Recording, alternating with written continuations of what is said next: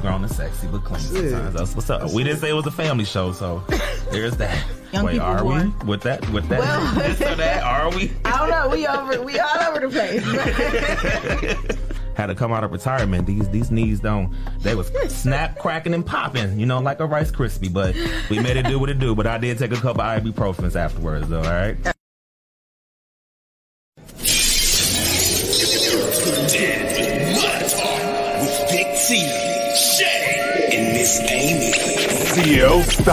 It's your boy Greg.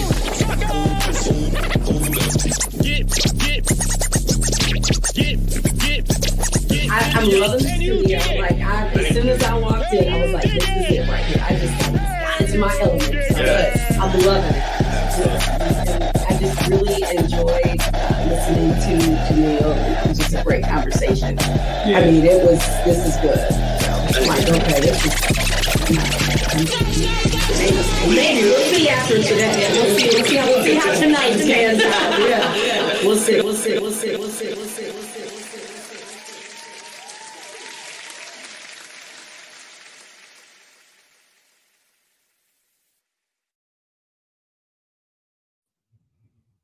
Yo, yo, yo, what's good, y'all? It's your homie Big T. Hey, what's going on? It is your co-hostess with the most of CL Styles. Hey, And you are officially tapped in and tuned in to the hottest podcast that brings you the latest in music, news, and fashion, and the only show that keeps your ears to the streets. while you grind and shine. Hey, thank you, CL Styles. I appreciate you for that. Yes. All right, so today is a very special episode of Mud Talk. Um, every year, you know, we like to do what's called our Dear Black Man uh, episode, where we focus on Black men's mental health. Um, and so today's episode is all about Black men dealing with depression and anxiety. And we have two amazing guests here today. Uh, one of them you know because he was here last year. We got Mr. Cecil Holston. What's good, Cecil? What's up? What's up? Yes, yes. Thank you for coming back. You're rolling with us again for Dear Black Man Part Two.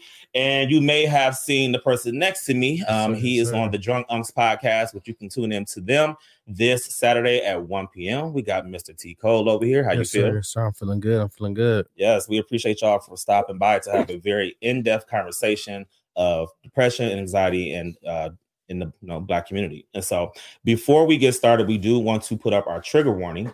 Um, and with our trigger warning, we want to let you know that um, today's episode, there will be some discussions and topics discussed around uh, depression and anxiety. Um, some stories may could possibly include some stories of self-harm or suicide or anything like that. And so we do want to put up a trigger warning to let you know viewer discretion is advised. So um, we just want to make sure that everybody is is good out there. So we appreciate y'all for tuning in and tapping in if you are watching tonight.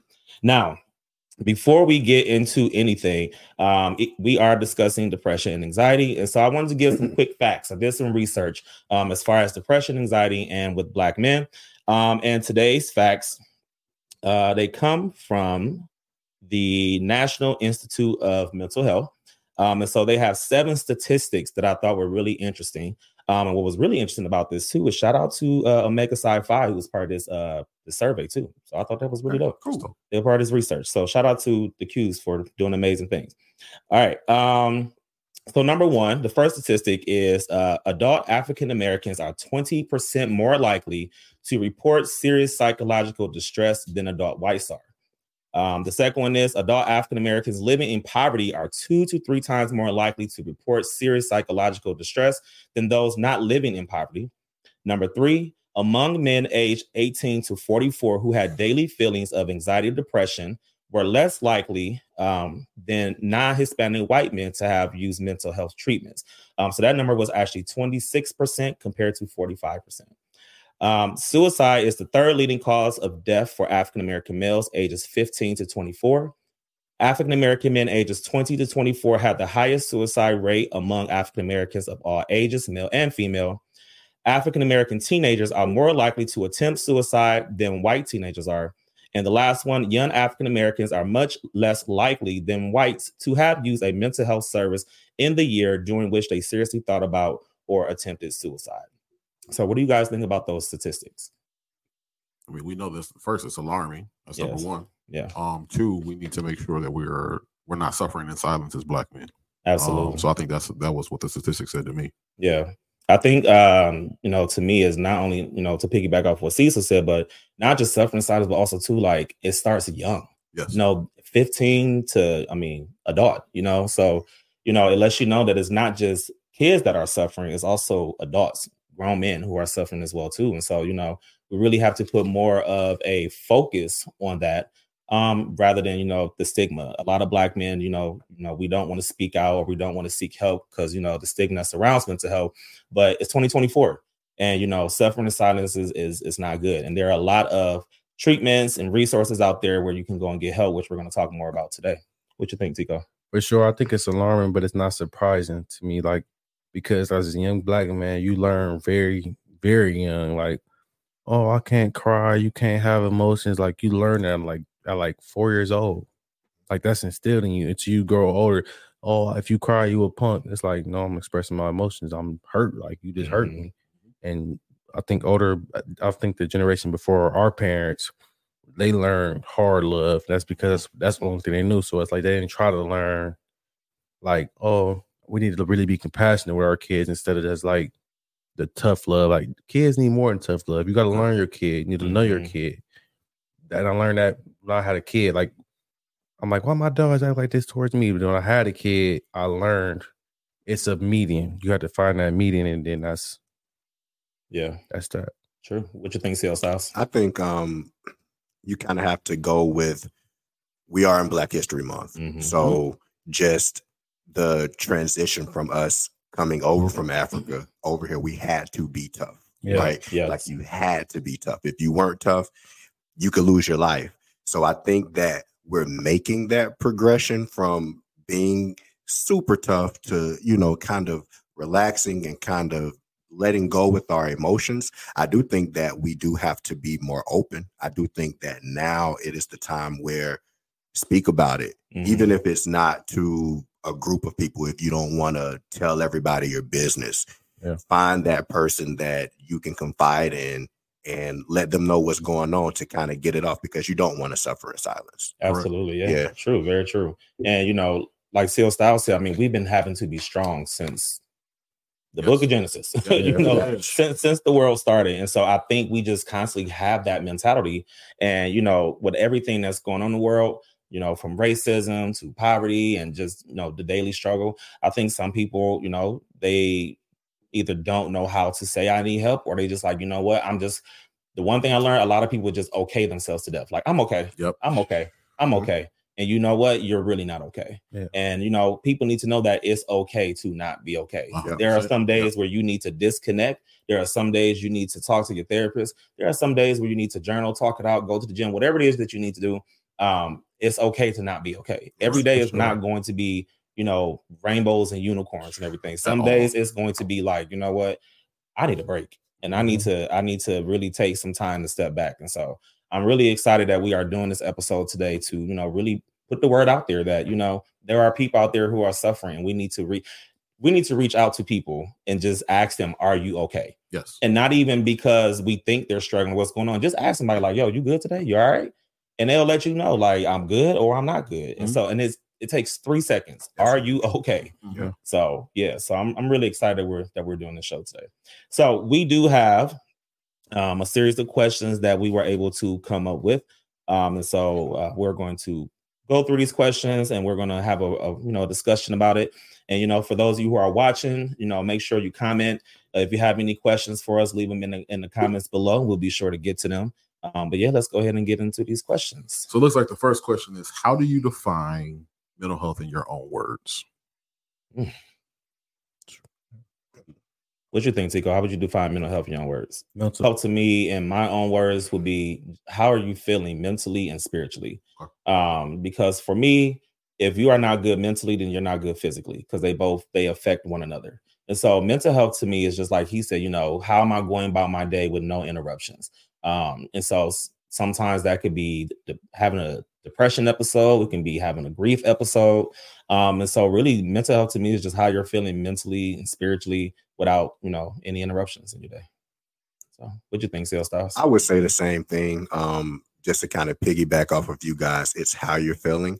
I also feel um, you kind of touched on it, how you're feeling spiritually. Um, I know when I'm not balanced or if I don't feel balanced, I know I need to get that piece in check. I need to meditate. I need to, you know, figure out what's going on and kind of get those answers. Um, and they don't always come the same day, but just taking that time and that mindfulness to let me know, hey, all right, you're off balance, but you can get back on balance with this. Absolutely. Yeah. Yeah. I would say for me, I'm trying to remove not just being a therapist, but just being myself. Uh, mental health to me is something that is still being understood. Um, I think we we kind of understand it. It deals with our brain, but I feel like it's so much more than just that, right? Mhm. Like I feel like um, if you have a mental health day, we're like, okay, well, we do self care or we do something for ourselves, but it's so much more to. If my sleep isn't right, if my um my appetite isn't right, if I'm not um being able to put, reach out to people because I'm just too tired. Mhm. I feel like that's a part of your mental health, right? And I feel like if you don't have your physical health, your spirituality all in check, the mental health is going to be off. And It's like a the four pillars, right? Mental health, mental, emotional, spiritual, and physical. Um, and it, that that's a holistic approach to the mental health. So I feel like that's what it means to me. Um, that you got to keep that in check. I like Absolutely. Yeah. Absolutely. Yeah. like that a lot. So I guess my question is, how did you first identify that you were experiencing depression and anxiety and that it needed to be addressed? sleep, that's when it start really like settling in. Like not hearing my dad come to the steps like 12 o'clock. Cause like my dad, like he used to kiss me on the cheek before I went to sleep. So he, he'd be like, What kid what whoop whoop what kiss what cheek did I kiss you on? And like him not doing that every night was kind of like yeah, Mm. it was like it started settling in. Once I started getting older and older, it's like, damn, my dad really not in the house with me. Like, Mm. and it's and it just kind of started messing with me. And it messed with me up until like high school, and I got like over it. And then me and my dad, me and my dad got a real strong bond now. So it's like I got over it, we got over it because I was able to communicate how I was feeling and about the whole situation. So like like Ty said, it you just it just comes with time, and once you figure out how to identify it, that's when you can attack it. hmm I think for me, I went to therapy um, when I got older, and then realized as a kid I had anxiety. So like I would stay up all night, watch BET Uncut. Think that was, think that was fun, right? Yeah. really in reality, that was just my anxiety keeping me up Yeah. from not going to sleep. Mhm. Um, or I would get migraines in the seventh grade. Like, why am I getting migraines in the seventh grade? That's just a, it's an anxiety symptom.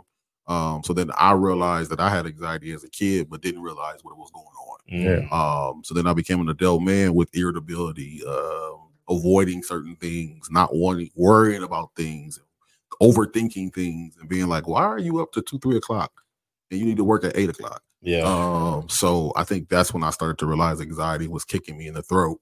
Um, and then grief kicked me in the throat. So I have some depressive episodes at times, or some seasonal, some seasonal depression at times, um, because I lost my mom two years ago. Mm. So sometimes those episodes come in where I'm like, "Am I depressed?" And I have to ask myself, and I'm like, "If you got to ask yourself, you probably more than likely is." right. Um, so I think that for me was when depression kicked in. Sometimes not fully, um, but anxiety definitely is my my my second closest friend yeah. in my life.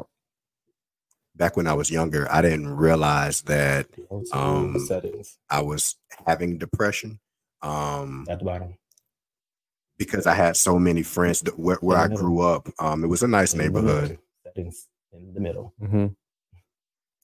It was it was a nice neighborhood. Um, filled with a lot of love, a lot of guys in the neighborhood. But um, where I grew up, a lot of the the the big things to do was to be a dope dealer, right? Like that was like the big thing to do, dope dealing, Yeah, you know, thugging like. And these were my homies, right? yeah. and a lot She of them it probably can't." was about 40 of us um and out of the 40 of us it's only three of us that's not in jail Oh, right I now haven't myself my brother and my friend so i experienced loss but you just kind of keep it pushing and you kind of keep it moving you don't you For don't really think about anything like that and then when i experienced grief when my father passed away two years key, ago It's okay. um when he passed away then i started getting that grief piece Mhm. um What should we and I started feeling the uptick in different things that I was doing um, that I knew that I normally wouldn't do. Um, so I think from experiencing that uptick with the grief, you know, when you see certain things, your your parent that passed away pops up in your mind, and you don't know it could be the smallest things, and you think of your dad or you think of your mom. Um, so that so for me, I think the the biggest thing was I needed to get more spiritually based, right? Because I saw that it was the uptick in those things, and it would take the pain away for, you know, a few hours. But after that hour, it's almost like a band aid. You know, Mhm. you're just putting the band aid on. But I think once I really got into my Bible and you know, really just trying to figure out the whys and figure out the hows, I think that that helped. And then getting with a therapist as well um, Yeah. also helped. Also, yeah, yeah. What was the question? I'm sorry. We was had we had technical difficulties You are going good. on. You are good. Um, the Welcome question. to live TV, uh, what approach do you take when symptoms of depression and anxiety arise? Ooh, man, listen. Um, ask you a question, Ty. Um, when did you start taking that approach of all right, I'm going to disconnect. I don't want my Mm. mood to go off on individuals. Was this something that when you were younger you kind of incorporated, or when Mm. you got older you incorporated that? Um, it was much older, Okay. honestly, and really, it was when I started going to therapy. Um, and I honestly, I can't even tell you what like caused it or what triggered it. Um, it was more so I started noticing how when other people would have bad days, and I'd be like, "Why? Why the fuck are you here? Like, you are having a bad day. You know what I'm saying? And I get it. Like some people, when you're having a bad day, maybe get out the house might make you feel better. But when you just know like that's not gonna make you feel better, just remove yourself. Everybody shouldn't have a bad day because you're having a bad day. Right. And so it really honestly was really till I just got older and then people started like checking me, like, yo, like what the fuck is going on with you? Like you moody and you yeah, you angry and you're talking crazy to people. And I was just like, yeah, like today is not a good day. I probably should have stayed at home. Mhm. Um, and sometimes you don't have those options to to stay at home. You know, sometimes when you have to go to work, you have to learn how to, you know, use your coping skills and, and deal with it. But Yeah. yeah, it was honestly was really probably when I got older and started going to therapy. And therapy, therapy, let me tell y'all, therapy made me more self-aware. Therapy will make you Yes. do the fucking work. Yeah. Yeah. And if you got a good therapist, will Yeah. tell you about yourself. I I was like, wow, like, okay, so I'm the problem. Yeah. Yeah, Got it. yeah. So I pay you the big bucks to tell to, you to Right. tell me I'm you accountable though. Accountable. And I and I like that though because mm-hmm. we we need somebody who's going to hold us accountable and say, "Hey, yo, you fucked up. Like Yeah. you shouldn't have did that." And at first, I didn't like it. I didn't like you know my therapist. telling me, I'm like, I don't pay you these dollars to tell me I'm wrong. Tell me I'm right. Goddamn it. Tell me I'm right. Say yes, Ty. You yes, Yeah. Big T. You were right. No, you were wrong. But yeah, therapy really made me more self aware, and that's when I was kind of like, yeah, I need to start removing myself when I'm having those moments. Yeah. yeah.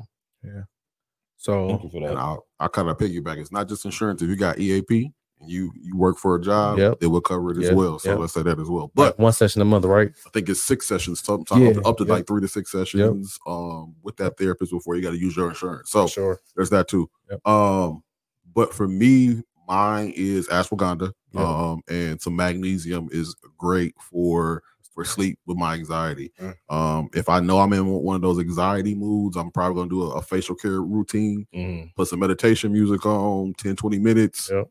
And I, I'm my head is in a better space. If I'm not okay that day though, I'm telling myself that it's okay to not be okay that day, but tomorrow I'm gonna start over fresh. Yeah. Um, so I'm gonna let my day go, my mood go, um, and then move on. Um, I journal sometimes if I have a chance. I know if you have an iPhone, there's a journal app, so Mhm. you can even voice record, you can type it out, um, and it's on the go. Um, and listen to music. Um, listen to some 70s soul. Um, Yeah. it's definitely going to Good change move. your mood. So that's that's that's my approaches. Absolutely. Yeah. Um, we all are black men. So, what issues do you feel that we as black men face that causes depression and anxiety? Mm. Being black, being a black man. My goodness, my God. um, I I really believe that all black men should be afforded the opportunity to have therapy for free. Um, That that is my number one push. Um, I feel like sometimes just dealing with being a black man can be a lot. yes. Um, sometimes you are invisible in the world.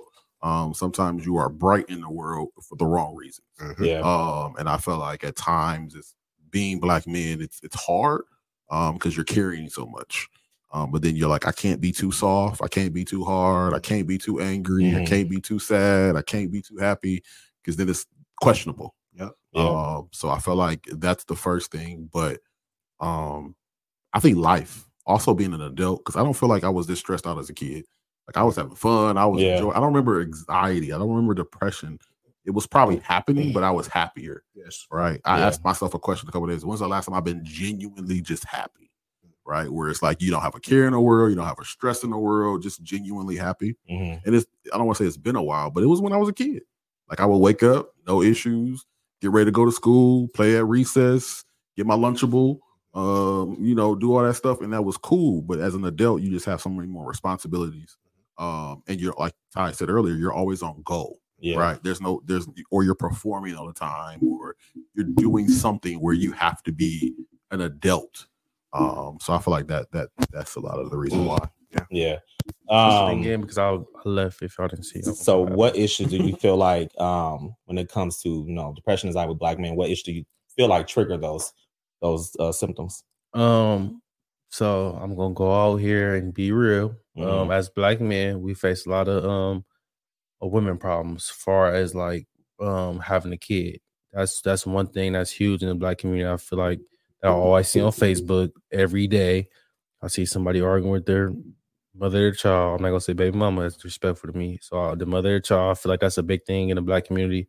It's a lot of uh, disengagement there. I feel like we need to do better at that part in the black community, men and women, because I feel like that causes a lot of black men a lot of problems. Because I, the, the people I know, they go through a lot of BS, and you don't know what they're going through because nobody's ever gonna tell you that mentally. Like, man, I'm going through hell. My they're gonna be like, we, you know, it's going, I'm going through some bullshit, but they're not gonna tell you, man, I'm, I'm, I fucking hate myself, or I can't. Yeah. My, this lady ain't let me see my son or my daughter. And I can't fucking do it no more because, you know, everybody here has kids or, or nephew, cousin, something that, that they love that they cherish. That's that's a person, and you know that you don't play about that person, and just so for them to take that away from you as a as a man, that shit hurt. Yes. So I feel like that's one thing we struggle with in the black community as men. So that's my thing. I would say um for me, I just feel like as a black man, we've always been behind the eight ball. Um since we've gotten here, we've been behind the eight ball. And we've always had to try and play catch up or try and be two times or five times better than you know we don't have an equal or even playing field. And i think that that is a big thing that kind of with the black community or black males that could cause depression or anxiety. And certain things have been placed in our community to be able to feel like we're pushed to the next level you know in terms of drugs and different things like that. And then Mhm. we're getting locked up correct. as well. Um, so I think that we've just been placed behind the eight ball, and I think that that can weigh on a man. That can Yeah. weigh on the psyche of a man. It's yeah, intentional. it's Yep. intentional. It's intentional. Yep. Mm-hmm. Yeah. So, all right. Well, we got some more questions, y'all. We're gonna go ahead and go to a commercial break, and we're gonna come back. We are going to continue this discussion because we got more to get into. So keep it locked right here on Mud Talk.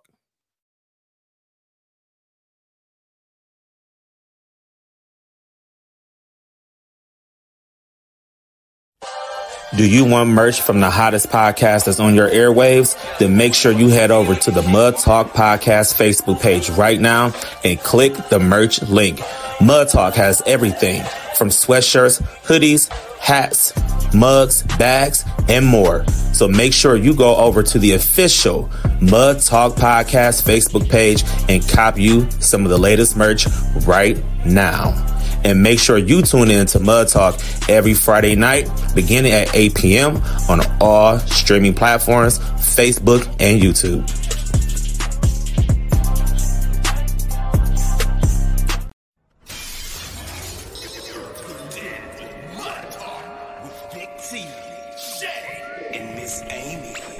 Mud Talk is the only show that brings you the latest in music, news, and fashion and keeping your ears to the streets while you grind and shine. Hosted by Big T, Shay Renee, Amy, and your boy Red. Be sure to tap into Mud Talk every single Friday, starting at 8 p.m. live on Facebook and YouTube. And catch us the next day wherever you stream your podcast.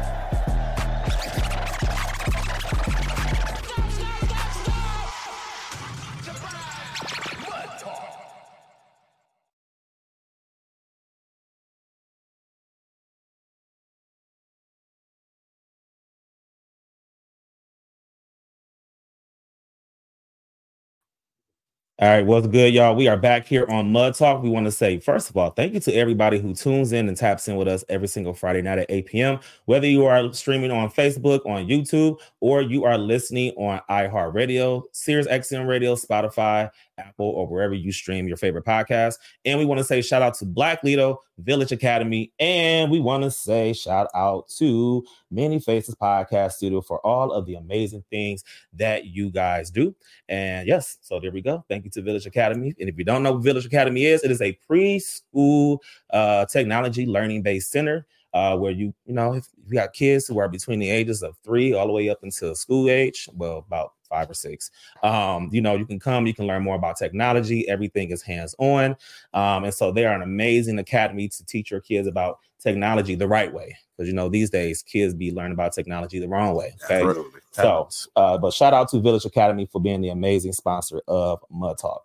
And we want to say shout out to everybody who's been tapping in with us in the comments. I promise this is live TV, so we got our sound and everything together, y'all. We was we was over here working behind the scenes, but we power of live TV. We love it though. So yes. All right. So let's get back into these questions because we got some more to talk about, right? Yes. All right. So So, question is, what is the most important thing you learned about your mental health in the last year? oh man.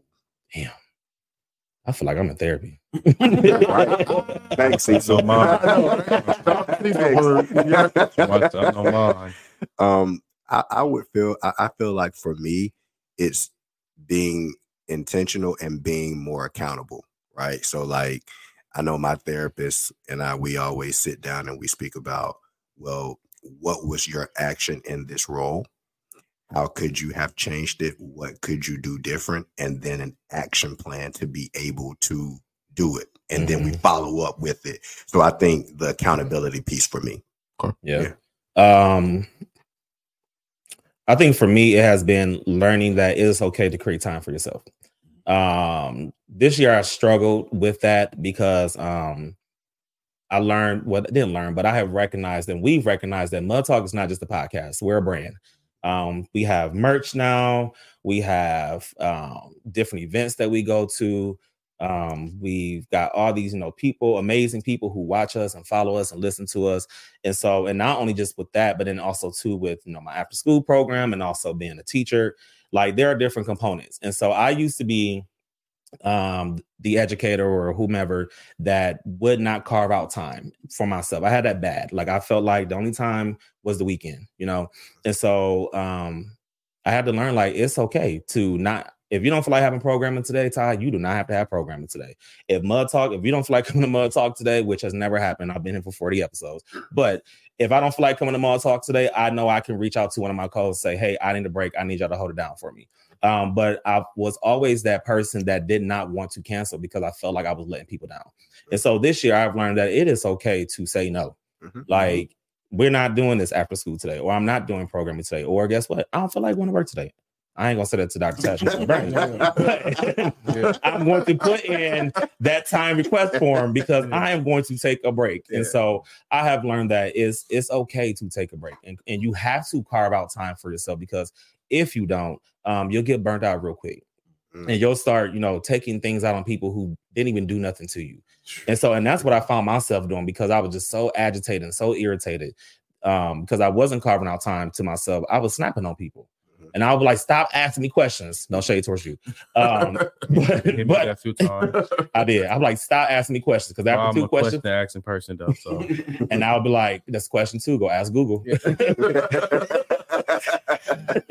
but it was Yeah. because I wasn't taking that time to give myself, you know, that peace and, and just Mhm. chill out. And then also too, you I had to learn like you are a human. Yes. You know, you don't have to be an educator all the time. You don't have to be Big T all the time. You don't have to be Mr. Tyrone from the Impact Program all the time.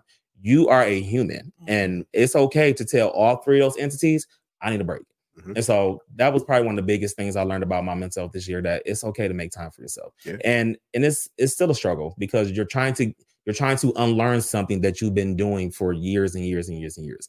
So, but I got a vacation coming up soon. So don't ask me no questions April 1st through That's my the birthday, 5th. so you won't hear from me. Uh, there you go. Might be that will not be here.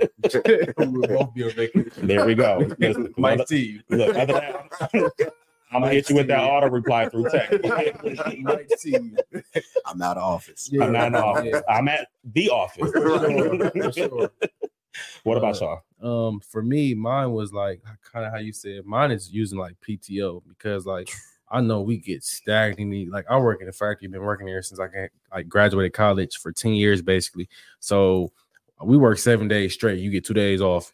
So mine was using my PTO because I'm going there every day with a fucking attitude. After my fifth day, you call off and you still got two more days left. Like I don't work five days. I call off I still gotta come back to this motherfucker tomorrow. Mhm. So it's like learn how learn use your PTO without feeling guilty because people will feel, Yes. oh my supervisor, you gonna miss me. Man, that supervisor does not care. You sick, your son, your your daughter, wife, whoever sick. Don't they don't give a damn about you. These companies don't care about you. So take that time to yourself.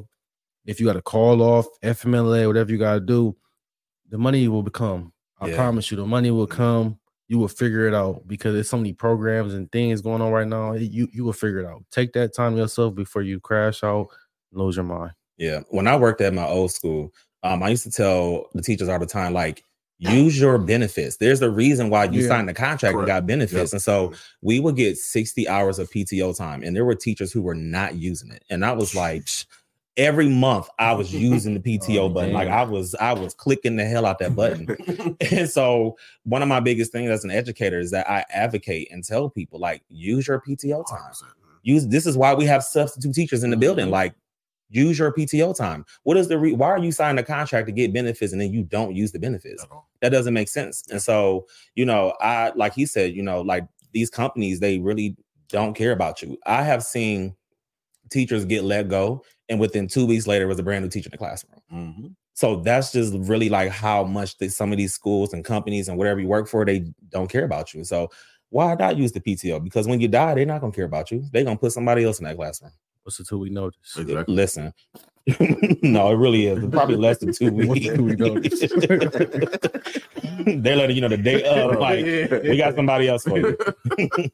um, for me, mine was trying to remove my therapy hat and being finding myself again, um, and finding who I am. Because sometimes you can get lost in your career or lost in your job, Yeah. and it just kind of like it becomes a performance all the time. Where no matter where you're at, grocery store, driving down the street, um, at home, somebody got a therapy question. You're like, "Mm, let me try to be funny again.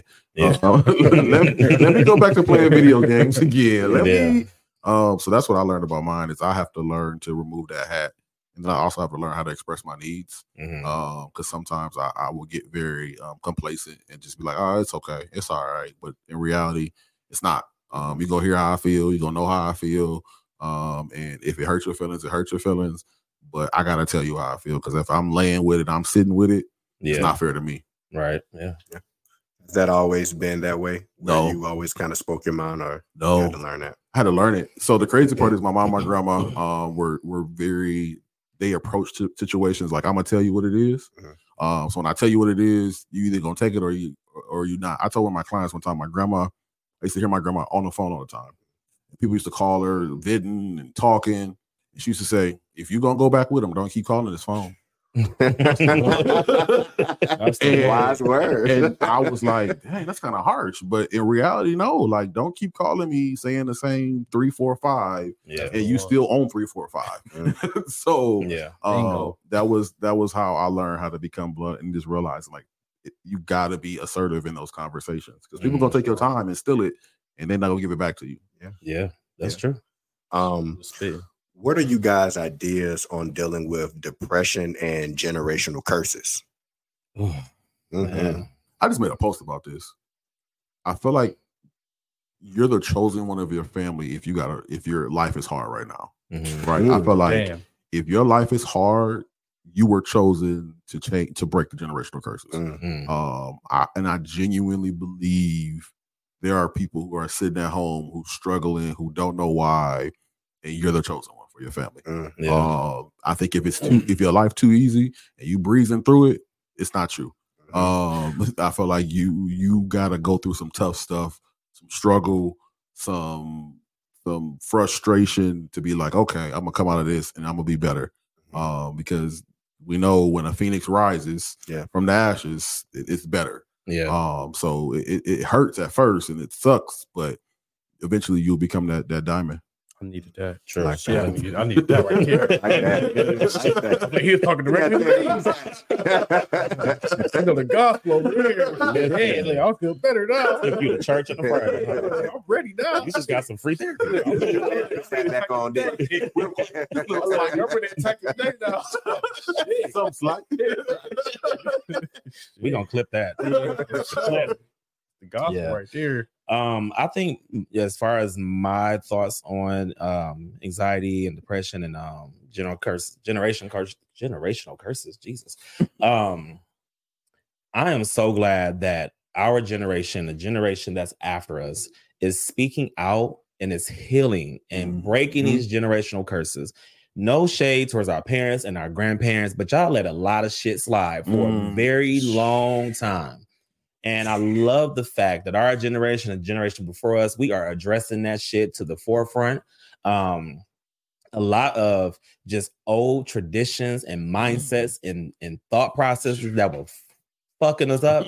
I am so glad that we're like, no, we're not doing that anymore. We're not sweeping this under the rug. We are going to therapy. We're uh, we are going to talk about it. And guess what? You're going to come with me. And if you're not going to come with me, we cannot continue this conversation or this relationship. Mhm. And so I know for myself, even with working with um through my own trauma and stuff, like me and my mom, we've been having some some issues going on because I'm like, look here, we are going to talk about this. And the way that you used to address stuff with me, that's not working anymore because we are healing. We are we're not walking around being no limit soldiers all day.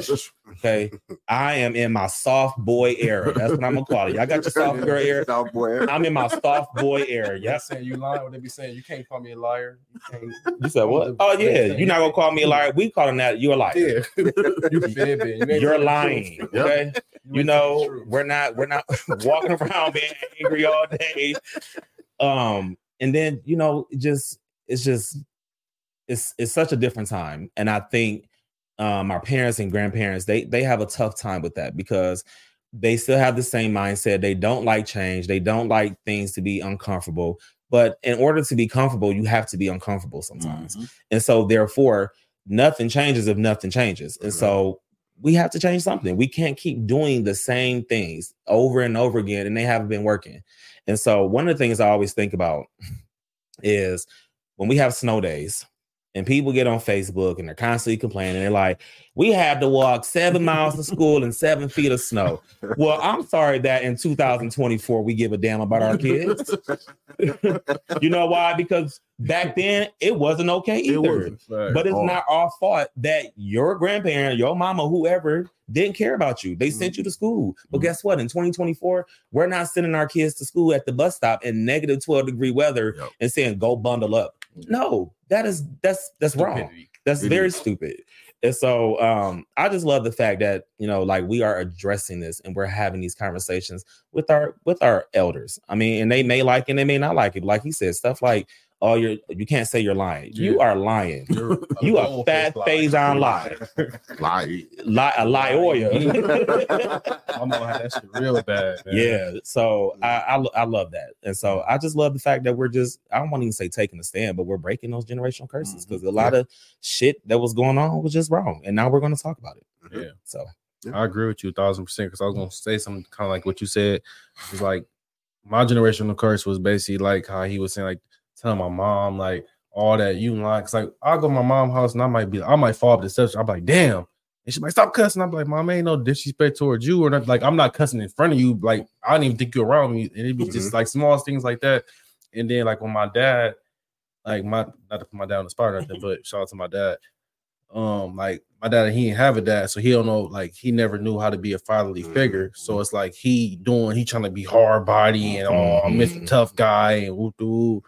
So like as I got older, I'm like, Dad, you ain't got to be like that with me all the time. Like, we, Yep. like, Yeah. you don't have Mhm. to be manly, macho, Randy Yep. Savage every time. Like, Yeah. it's okay to relax. Like, it's Mhm. okay to just be you. Yeah. Yeah. 'Cause, like even when my grandmother passed, his mom, he trying to be tough. I'm like, bro, I'm in here boo-hooing. I'm like, I, that's your mom. Yeah. Yeah. So Yeah. I know you Yeah. want to cry. So it's Right. like it's okay. Like you don't have to be tough. And like as I get older, he's starting to listen more. And it, it took a while because at first he's looking at me like, man, you on some bullshit. Like when I was like 16, 17, he's like, man, what the fuck is you on? Like he he's like looking at my uncle, like, come on, man, you hear this little motherfucker? Mm-hmm. and then like it just started clicking. I don't know when it clicked or it Mhm. just started boom. He just started. It was like a whole 360 with my dad. I'm like, what the fuck am I talking to the same person? It's like I've slowly broke him down to where he's more understanding and talking about these generational curses. And I kind of was like me breaking that wall down. Like me and my dad, my mom, she hasn't made that far because me and my I'm the only child, so my mom is different. So but me and my dad, we had that mutual respect. Uh, I can talk to my dad without him feeling disrespected or like calling him out on his bullshit. Like, come on, man, I ain't like how you did that, and him Yeah. not getting offended. Like, oh, I'm your dad, you can't say I'm wrong. Right. Like, he'd be like, you right. You feel me? So it's it's just stuff like that. As far as having that communication and him understanding and not just listening, him understanding. So Yeah. that was like generational curse for me. Yeah, I just talked to my mom recently about um about just how she was feeling. I was like, it has to be tiring to be a no li- no limit soldier all day. day. Like you don't get tired of being a no limit soldier, and it's not even just her, just people in general. And it's funny that somebody posted this question on Facebook recently and was like, um, basically, you know, they've been having this debate about like black men don't protect black women, you know, and that whole debate.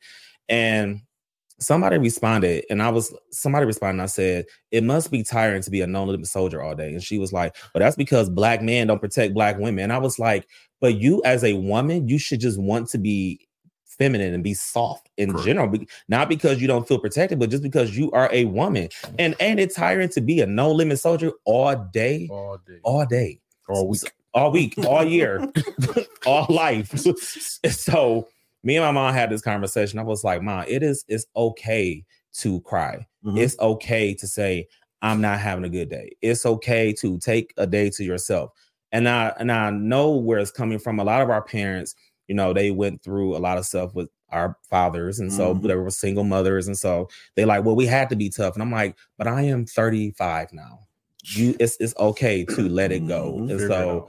Yeah, but it but it takes a long time to does. figure it out if you've never had someone to help you figure it out. Our parents didn't go to therapy. Not at all. You know, they They didn't know anything about self-care and saying that I'm not okay. They just kept it moving every day. And I'm like, but you don't have to do that anymore. at all. And so, yeah, all the no limit soldiers out there, cut it out. Say free him, free him. Free them. Yes. Shit. Black men do protect black women. I. Hello. Thank you. And it's okay to be in your soft life era. Okay. Yeah. It's cool. I love it. I love being in my soft life era. Y'all can talk about me, put in the comments all you want to. But guess what? I wake up and go to sleep at peace every night. So Mhm. yes, I do be at home with my sage and listen to my Jhené Aiko, and I be vibing, and I be chilling you- and journaling. You know why? Because I ain't a I'm tired of being a no limit soldier. I was a no limit soldier from eight until three. when I get home, it is soft lifetime. Yes. Why in my household? Soft lifetime. Because in my household, I'm like, why are you yelling? You shouldn't be yelling. The wine, your wine glass, Huh? Got the wine glass up there. No, I separate solo cup, but You gotta stoop it a little bit. just, just a little bit. Be quiet here a little bit. guys. But look, you come to my household, and I'm like, "Why you yelling? We're not yelling." I talk uh, when I no for when I'm at my house, I don't yell at my house. And when you come into my house yelling, I'm like, "Why are you yelling?" talking like Barry White. We don't yell in here. The lights are like real dim. I hate Oh, bright man. lights. Like it's- I'm chilling at home. Plants all around. Easy, huh? Yeah, yeah. You're gonna feel like you at Toll House every day you come to my house. Light is there. Light is there. yep. So yeah, y'all, it's okay to be in your soft life. I promise. Nothing wrong with that. I agree. Because once you get there, you ain't gonna leave At all. at all. I We be like, that level. you come over, I'm like, you want to talk about your feelings? It's okay. You had a rough day. I ain't get that deep yet. Let's talk about it. Yeah, you'll get there. Yeah, I could. Maybe when you get 35, you'll No, get I'm thinking, I'm thinking about time I'm 30. I'm 20. I'll be about 30. Yeah. I'm getting there. But see, Yeah, and I- early thirties, early thirties. Yeah, Yeah, I get there. yeah. And see, I'm at the age too, like all that loud noise. Mm-mm. too Yeah. much. It's too loud. much. It's too loud. Why are you so loud? I Your- like that too, though. that music, turn it down a little bit. You ain't gotta be all that. I gotta turn it down to see out my window. Make sure you got your Driving, Make sure- When you're too, I gotta turn it down to see. You know what I mean? I'm down. Like, I'm, you loud noise. Look, turn everything down. What's that? Yeah. I'm driving too. Don't pull up to my house bumping your music. Hey, turn it down. It's too loud. We don't do I got that. It's too loud. We got neighbors. all right. What's the, what we got next on the question? Uh, do you feel like setting goals and achieving those goals have positive effect on your mental health? Yes. Yeah. I Yes. definitely feel like when you have you think about something or something's been placed in you and you plan it out and plot it out and you achieve that. I don't care if it's a small thing or a big thing, small thing, big thing, but if you achieve it, yes, because you feel like, all right, I can do more. I can do Mhm. something else. I can go and plan this out. I can go and make whatever it is that I have in my mind come into fruition. So yeah, yeah, I think so. I say yes and no. Because and I say yes and no because like um like when I tried to join the firefighter department, so I was really dedicated to I had my goals set down for each month. I'm gonna do this, the woo, the woo, the woo. I ended up filling the um one section. So like when I'm seeing my goals, I missed the goal. So it's it like I'm I can I got strong will. So it doesn't it didn't really break my heart, but a normal person it probably be like, man, I'm done with this. I can't do this. So it's like you, you when you put it down on paper, it kind of hits different because you're seeing it every day. That's why I do. I put my I put my goals on the wall, so I see it every day. I walk past it. So for a normal person, that probably really affect them, but for me, it Mhm. really it's kind of just like I'm going back at it again. The So, motivation. yeah. So that's how I say yes and no. Yeah. Um goals for me definitely uh affect my mental health in a positive way. Um, but I will say that please make sure that you are not just achieving goals to get away from whatever issue you have going on. Because sometimes um we will continue to, you know, uh, let me go get this certificate, let me go get this degree, let me go get this. But the thing is that once all that once that moment is done, you have you set back into reality. Mhm. And so, you know, um, for me, and I, I speak from experience, uh, for me, I was always achieving. I've been probably been a people pleaser since I was a kid. Like growing up, my grandfather was like real strict about education. Like he was like, when you come home and do your homework, you can have some more homework. I was like, damn it. It was an after school program. um It's crazy. no, for real. And so he would make me like study like my like I knew all my state capitals by the time I was four. Oh, Yeah, no way. yes. Like my granddad, so my granddad would go and buy these maps and like this puzzle map, and he would like make me study like all 50 states every day after school. And so then it got to the point to where he would like, all right, let me flip this map over. And then he would point to the state like of the back of it, and I would know it. I'd be like, oh, that's Ohio. Oh, that's oh, Georgia. Oh, But then I then he was like, all right, now let's learn these these capitals. So now I'm like, oh, what's the capital of Ohio? Oh, Columbus. What's the capital of Florida? Tallahassee. I still know it to this day. so yeah. he drilled it in me. But then the, here the, the killer part was that when people would come over, he'd be like, "Hey, Ty, show them you know your 50 states." and I'm like, so you so you treat me like like sideshow Bob. Do a little dance. Do that little dance. grandparents thing to do. Deal dance, deal D dance, yes. Do them states, boy. deal dance. And so once like people would come over and be like, Ty is so smart. Oh my gosh. And it just like kept like I just wanted to keep going and keep performing and keep performing. And then once I became an adult, like I just didn't know how to stop. So now I'm like, all right, let me go to college and get a degree. Okay, let me start this program. Oh, let me do a podcast. And so like for me, I knew at the same time that I was getting those things because I also had other shit that was going on.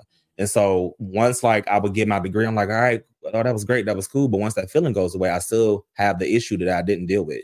And so, you know, now I'm in a space where I don't achieve goals to please other people. I do it because I want to. You know what I'm saying? Um, but at the same time, I still go to therapy and still address those issues. So I'm not doing mud talk because I'm trying to get away from something. No, I addressed that already before we came on mud talk. So, you know, let's just go ahead and do it.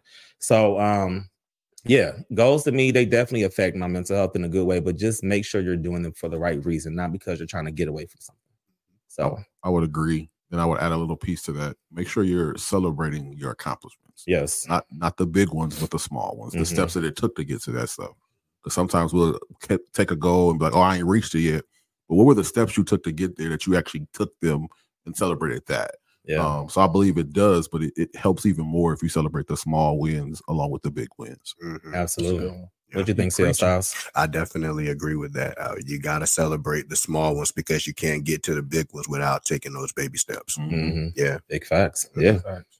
All right. Well, I guess it's my turn on the questions. All right. Uh, our next question is What do you feel is the reason or reasons black men don't open up about anxiety and depression?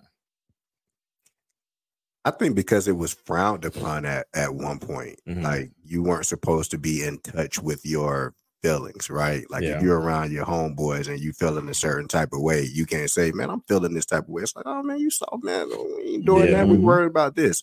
You know, I think now we're in an in a stage where we can open up and it is, you know, it's I don't want to say cool, but it's definitely accepted to to Yeah. open up and be more in tune with what your feelings are. But I think back when we were growing up and back with our parents and grandparents, you kind of had to hold that to yourself. Yeah. Yeah. Yeah. Um, I think the reason why um us as black men we don't open up with our feelings and talk about anxiety and depression is because sometimes we don't feel like we're in a safe space. Mhm. Um, you know, specifically if you're in a relationship. Um, I know that and honestly friendships too.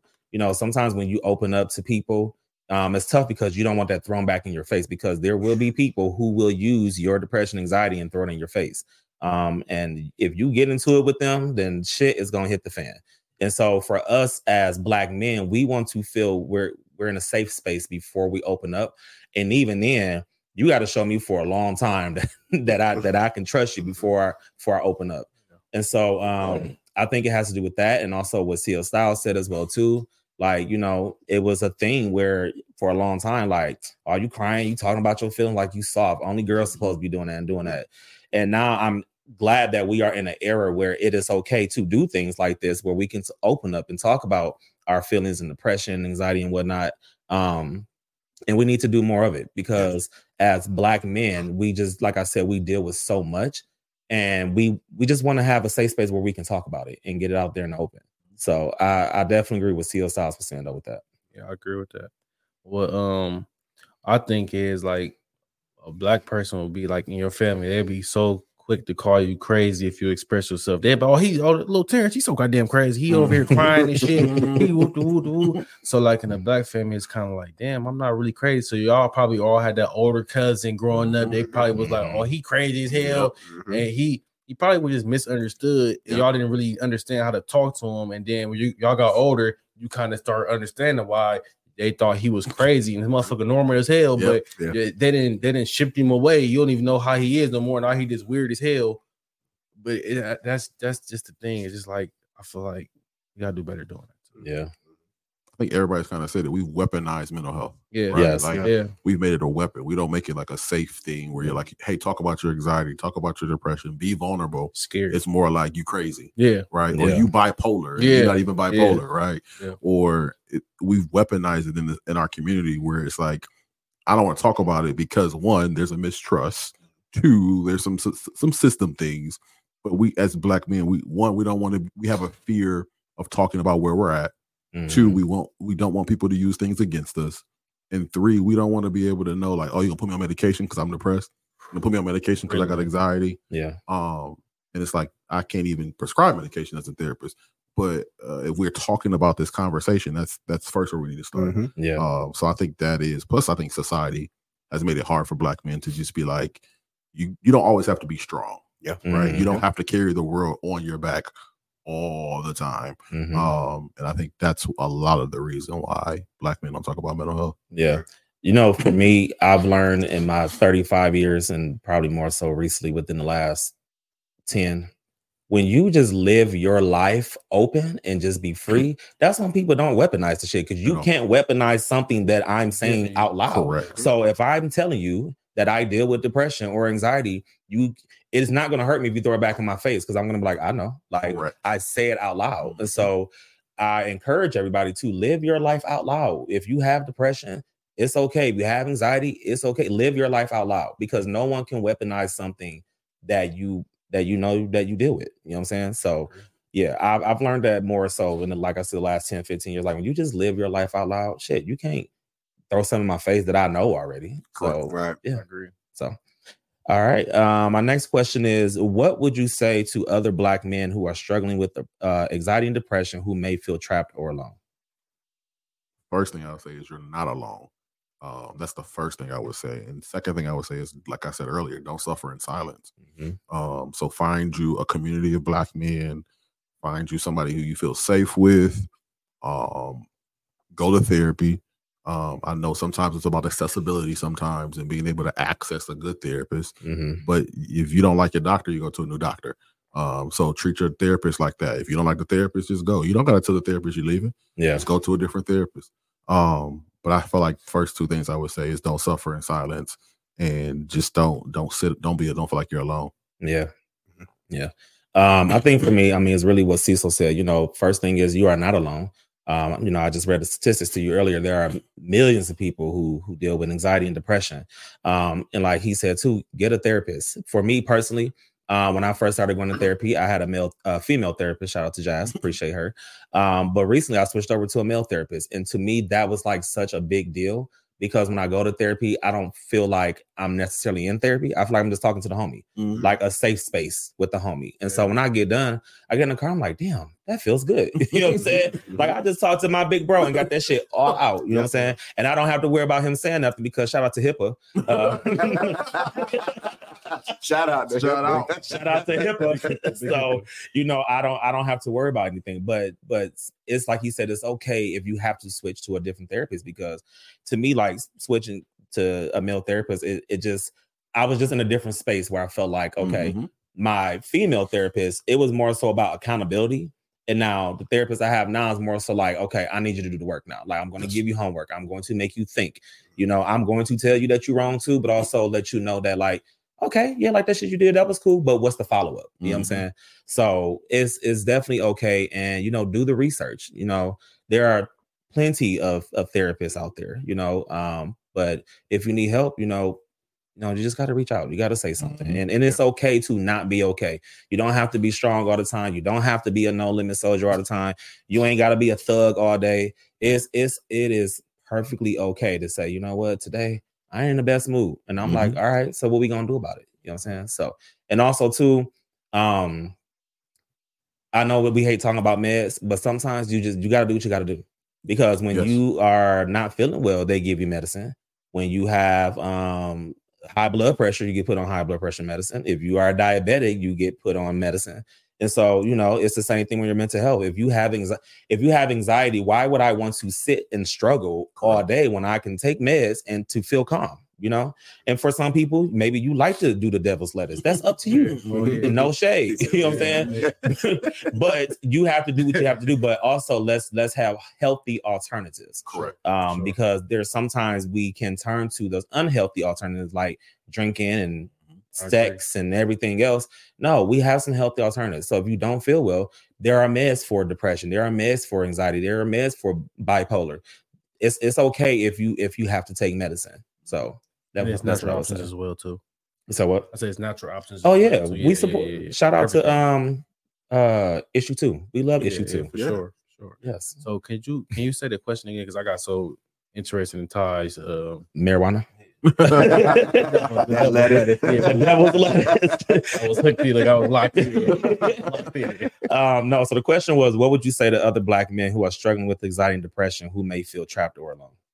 Um, like he said, you're not alone. Um, like I like I would say, talk to somebody. Like if you can't go to a therapist, talk to someone that's similar to you. Like if you have a girlfriend, talk to somebody that has a girlfriend. Don't talk to one of your friends that don't have a girlfriend. They can't relate to you. If you got, if you talk to somebody that has a kid, they don't got a kid, they can't really relate to your day to day basis. Like you might think that's your homeboy, you might know him for 20 years, but they y'all on two different frequencies. Like your whole daily life, just just small stuff, waking up, getting your kids some breakfast, waking up, your whole lives is different. So Yes. talk to people that's similar to you. If you can't go to therapy, talk to somebody that you can confide in, that you trust. Don't be talking to don't be loose. Just don't be loose with it.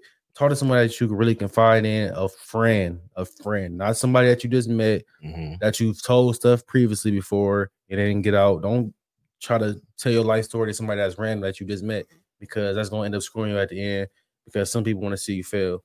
Talk to somebody that you really know and that's similar to you Yeah. because y'all gonna relate way more and you gonna get it off your chest. And I would say this too: be careful who you open up to, Mhm. because the friend that you gossip with is probably not the friend you should be open up with. 100%. Um, and so you need to be very careful about who you open up to about that. And and I just say that because me personally, when I op- I have a nice small circle of people I open up to, but I I can open up to them because I know in the end there's some type of follow up, there's some type of accountability, there's some type of okay, like what are we doing next? It's not just us venting to each other and Yeah, just going away. emotionally dumping on each other. Now we just go away. Yeah. So um, be very careful about who you open up to, and it shouldn't be somebody that you gossip with. It needs to be somebody who can help you, you know, Yeah. get through what you're getting through. So be proactive doing that. Yes, Correct. yes, and I, I, I would I would say this because I, y'all all made like great points. Um, I just put like a little bow on top of it. Like we use GPS when we get in our car to get to the spot, and we we use help, right? Mhm. We have food. If it gets cold, we put it in the microwave or we put it in the air fryer. A therapist is the same way. Yeah. If they can help you and you can maneuver different pitfalls and you can get things off of your chest, it is a helping aid. We live in a world that we want to make it easier. So therapy is not a bad thing. Just look at it as a helping aid to help you become the better person. yeah. Yeah. And you would definitely notice when you're not in therapy. I was out of therapy for a whole year, and when I went back, my therapist was like, "Why you been gone for a whole year?" And I was like, mm-hmm. "Oh, let me tell you." Yeah. there there was a lot but within that year there was a lot of shit that happened Yes. and i was like the way i was handling it for that year wasn't good and mm-hmm. so for me like therapy keeps me mindful of those coping skills and those different strategies that i can use. But you can definitely tell when you're when you are not in therapy you will feel it's a hell of a difference. Mhm. and but when i when i'm in it i feel like i'm black panther wakanda. So yeah if you are not in therapy make sure you get it. It's, it's the best it's the best gift in the world. Yeah. yeah. So. My turn. yep. When did you notice a breakthrough, and what was that feeling like? Mm. I would say I noticed a breakthrough um, when I started applying what it was that I was learning in therapy, right? Like not just letting it fall on a deaf ear, um, but actually applying it, even if it wasn't a situation where it happened instantly. I could see the changes that were taking place, even if no one else could see the changes that were taking place. So I think that that was the breakthrough because it's like, again, celebrating those small wins, you know, to be able to get to the bigger win. So I think that that's Yeah. what about you Um, mine's gonna be a little bit different. Ain't gonna be. It's not gonna be as deep. But um, my big breakthrough was like when I bought my house in 2020. It was like kind of a transition from me being a boy to a man because I was putting my family in the position to win. Like I was putting my son, wanting my son to have a backyard and things like that. So that was my big breakthrough. Like because I never grew up in a home. I always in a townhouse or apartment. Like so that was my big breakthrough. Like seeing that transition from me being a boy to a man. So that was like my coming out party. Like oh, I'm I'm here. Mhm. So like that was my big finale. that's dope. Congratulations. Yeah, that's dope. Congratulations. Yeah. shout out to you Thank you. homeowner Yeah, That's what's up. thank you. That's what's up. Um, my big break breakthrough. Um, I noticed. Um, I just noticed like when my speech was different, like just the words I would use, like using the words grace and coping skills, and just all this, these these different vocabulary. And I remember um at the school that I was working at previously, my boss was like, "You just sound so different. Like just the way that you talk is just so it's so different." I was like, "Yeah, my spirit is just at peace." And you know, I just and then I started noticing myself like, hmm, you using words like self care, like that feels good. you know what I'm saying? Uh, and so that's when I noticed like there was some change coming that I had made progress, and then other people started noticing, and it was like, you said boundaries now, and you don't you talking about self care and you just soft life era and all of this stuff. And so I that's when I noticed like, okay, you made a breakthrough, and so for me, it just it felt good when other people noticed the growth in me. And sometimes what happens is when we're growing, sometimes we don't notice the growth in ourselves. It has to be somebody else will tell us. I'm like, huh, damn, I did grow up, huh? And so um, that was kind of like when I noticed the breakthrough when other people started noticing the words that I was using and everything. And I was like, this is I like this and this and this feels good. So yeah. Mine is when I started to learn I could tell people how I was feeling in the moment. Mm, Right when I'm not when I'm upset, I can pause. Um, when I can tell you if I'm frustrated or right now I need a break from you for a couple minutes. that's when I knew I was like, okay, you are in an era of your life that you are switching. Yeah. Um, and I think that's when for me it felt good because you could tell Yeah. somebody like you frustrated me right now, um, Yeah. or you making me upset, Yeah. or you can have a conversation with your kid and they can say emotions just like you can say emotions. Mhm. Um, I think that for me was was big. Yeah. was I big. just got to that. So Yeah. At 28, so that's huge. Yeah. And when you hit that breakthrough, it feels so damn good. It does. It feels amazing. It's like years and years worth of trauma and all of that stuff just finally just is it's not gone, but you know, you you learn how to handle it different. Yeah. And so when you finally hit that breakthrough, you like, damn, I did a good job. Mhm. But just be mindful that even though you hit that breakthrough, you still have to keep going. Yep. Because one thing that I like I said, I noticed when I took the year from therapy, I started to like regress. Mm-hmm. And I was like, oh yeah, like we need to get back into therapy. Like we need to call somebody right now because it's about to go down. And yeah, when I just saw myself snapping on people, I was like, yeah, it's time for you to get back into therapy because you've come way too far to go back to what you used to be. We also have to remember that our healed versions still have the unhealed versions of ourselves. Very true. So you can still be healed and still talk to Jesus. Try Jesus, not me. Uh, because just because I'm healed doesn't mean that other part of me Yes. is still not there at times, Yes. right? As they say, Um, still a work in progress. Still a work in progress. So you have to remind yourself that you can still be in your healed journey, be working, but you're going to be triggered still. Yeah. Um, it, it does not mean that you're done uh, Yeah. or completed. As uh Miss Shay Renee likes to say on the show, either I can be cool or I can come out of a bag. Which one you want me to be? Shout out to Shay. Shout out to Shay, yes. But yeah, you definitely, like you said, like you know, I can I can be healed, all right, but don't fuck with me, not today. So yeah, all right. Um, our next question is: How have your loved ones played a role in helping you cope with anxiety or mental health issues? I funny So my son is eight and he's in therapy himself. Mm. Um, and I was one day I was late taking him to therapy and I'm like overwhelmed. I'm like, oh my God. And he said to me, he said, Dad, as long as we get there. And it just stopped. Like everything just stopped. And I was like, I wanted to cry in a moment, but I was like, wow, Yeah, he's correct. Right. He's like, we're late, but as long as we get there and we're still we get there. And I was like, that's wild to think that an eight-year-old kid Those- can even be that self-aware in that moment. yeah, And I'm like, oh my God, we gotta get there. Like we gotta we gotta rush. And he's like, as long as we get there. And I was like, okay, it checked me. yeah. Um, but my son always checks me for my anxiety and my mental health um consistently. Cause I'll be in those modes and he'd be like, Dad, it's okay. It's all Yeah, right. yeah. Um, so I feel like my my son is a, a, a um, humongous therapist at eight for a therapist. That's So great. that's Nice. lit. That's dope. Yeah, Um, I would say um my family just being present, right? And just allowing the space for me to be able to speak Mhm. um to them. It's not a judgment zone, you know, they just allow me to be able to speak to them. And it is a safe space. And they're gonna tell me when I'm right. And they're gonna tell me when I'm wrong, right? Mhm. And I have to be able to accept that. So I just think them being present and them being there has helped out immensely.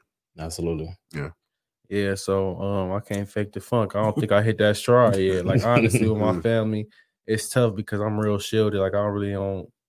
I'm the only child, so I'm really weird about all that stuff. So I don't really Mhm. think I hit that stride yet. I'm working on it, but I don't think I hit that stride as far as my family. So I'm not gonna sit here and lie and uh act like I'm I know something about this. very transparent. Yeah. Very Yeah. transparent. Yeah. Yeah, I, I respect that. That's what's up. Um, I would say shout out to my mom. She was she was um when I first started having the mental health episodes, she didn't understand it at first.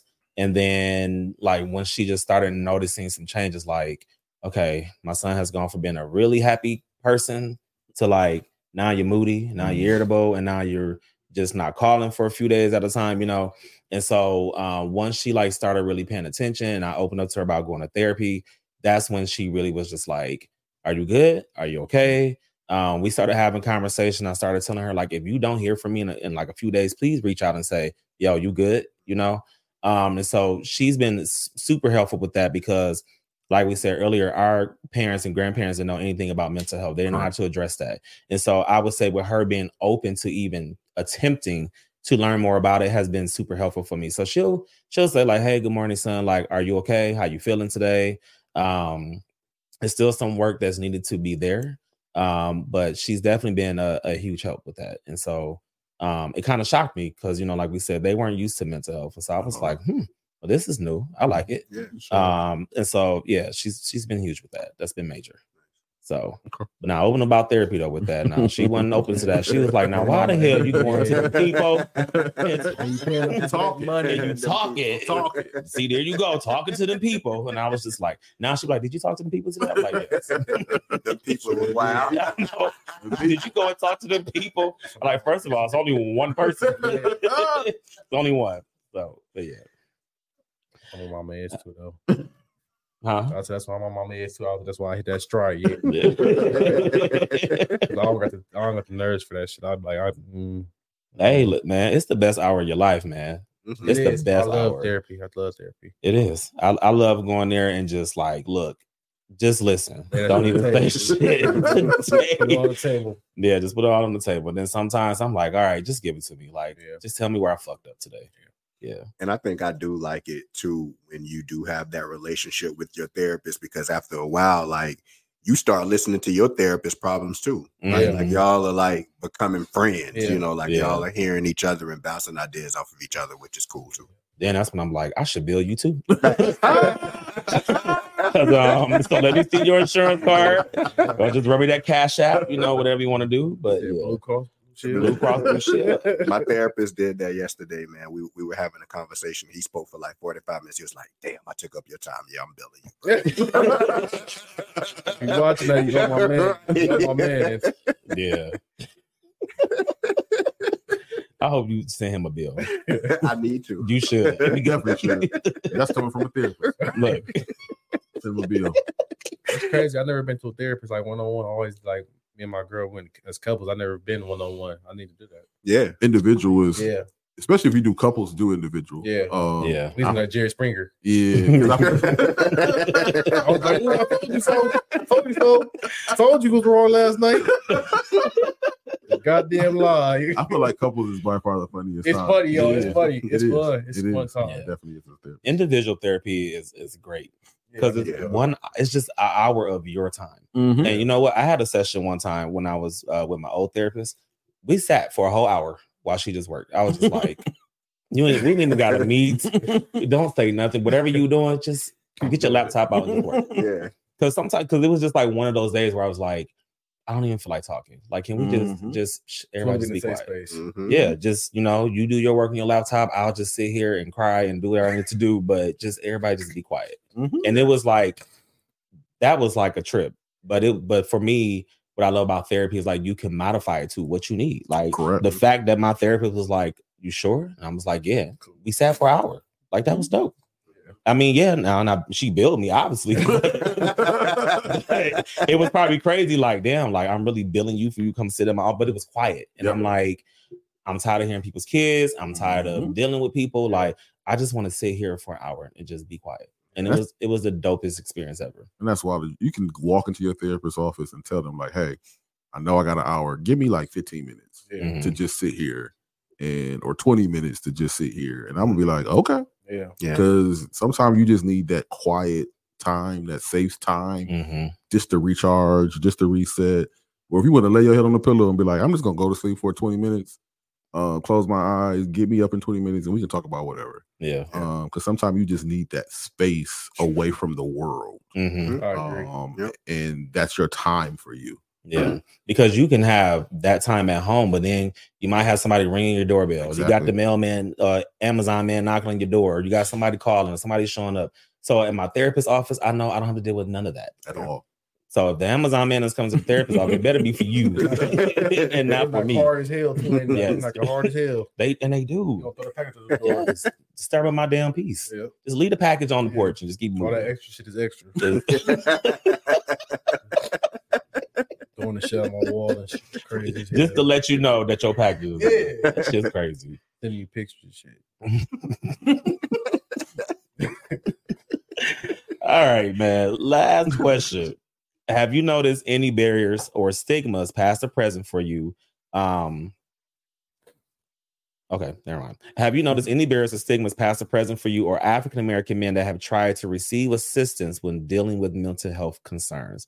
So, do you feel like there are any barriers or stigmas that prevent men from going to receive assistance when it comes to mental health? Um, representation. Mhm. Um, I think black men want to have a black man. Yeah. Um, it's like barbershop talk, right? When you go to the barbershop, you're gonna talk about how you feeling because you got you're around some people that look like you, um, can understand where you're coming from, can can feel where you're coming from without it being like a ooh, this is a little off. Yeah. Um, so I feel like a lot of times it's the representation of having another black man therapist. Now the reverse of that is that's a rarity. um, uh, about I think it's like three to five percent of therapists or psychologists are black men. Mm. Um, so in the field, it's it's very minimal. Um, and I know in the city of Toledo, there's probably maybe maximum um, ten to twelve. Um, and I think in certain cities or bigger cities that you might get a twenty to twenty five, Crazy. but you're not getting a lot of black male therapists Mhm. um, in the field, and they're not rushing to become therapists either. So um, I think a lot of it is also representation. Yeah. And you talked about bar. I hate when my barber talks to me. I'm like, God damn it. I'll be like, Them just the say- best talks. No, I'll be like, just say what's up and just cut the hair, man. The best The question is, do they keep cutting your hair while they no, talking that's to you? why or I they that's stop? no. Yeah, they stop. And I hope my barber ain't watching. He probably is. Man, I love my barber. Just just know, Mr. Armstrong. All right. I'm name dropping today. Just just say what's up, bro. All right, cat. All right, cat. I'm name dropping today. And I ain't even had no club Shay Shay lipping. This is this is life. This is this is the truth. the truth serum. Yeah. Um, I do feel like a big part of it has to do with representation.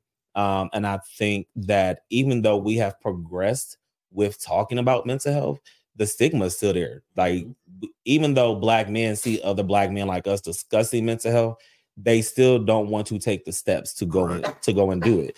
Um, and I think some people are afraid of therapy Yes. um, because therapy will make you reach down into the the depths of whatever you got going on and pull it out of you. Yeah. Um, and so for some people that that scares them. Um, so when you have to deal with you know issues like whether it's childhood trauma and you know PTSD and maybe abuse or whatever the case may be that you've been suppressing for all this time, therapy will scare you because now you have to deal with it. You have to talk about it because you can't get better if you're not talking about it. And I think for us as black men, we are a scared, we are scared to talk about it. And I'm gonna just keep the bread fresh. Um, I think some black men are just scared of accountability because a therapist is gonna help make Yeah. you hold your ass accountable. hundred And percent. so you don't want to hear you were wrong. You know what I'm saying?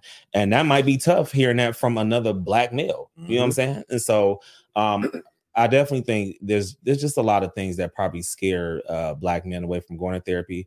But um and I think some black men don't know how to go about getting therapy. Like where do they go? True. Um and so there's a lot that that's goes around it, but I think that's just a few of the few of the things on the iceberg.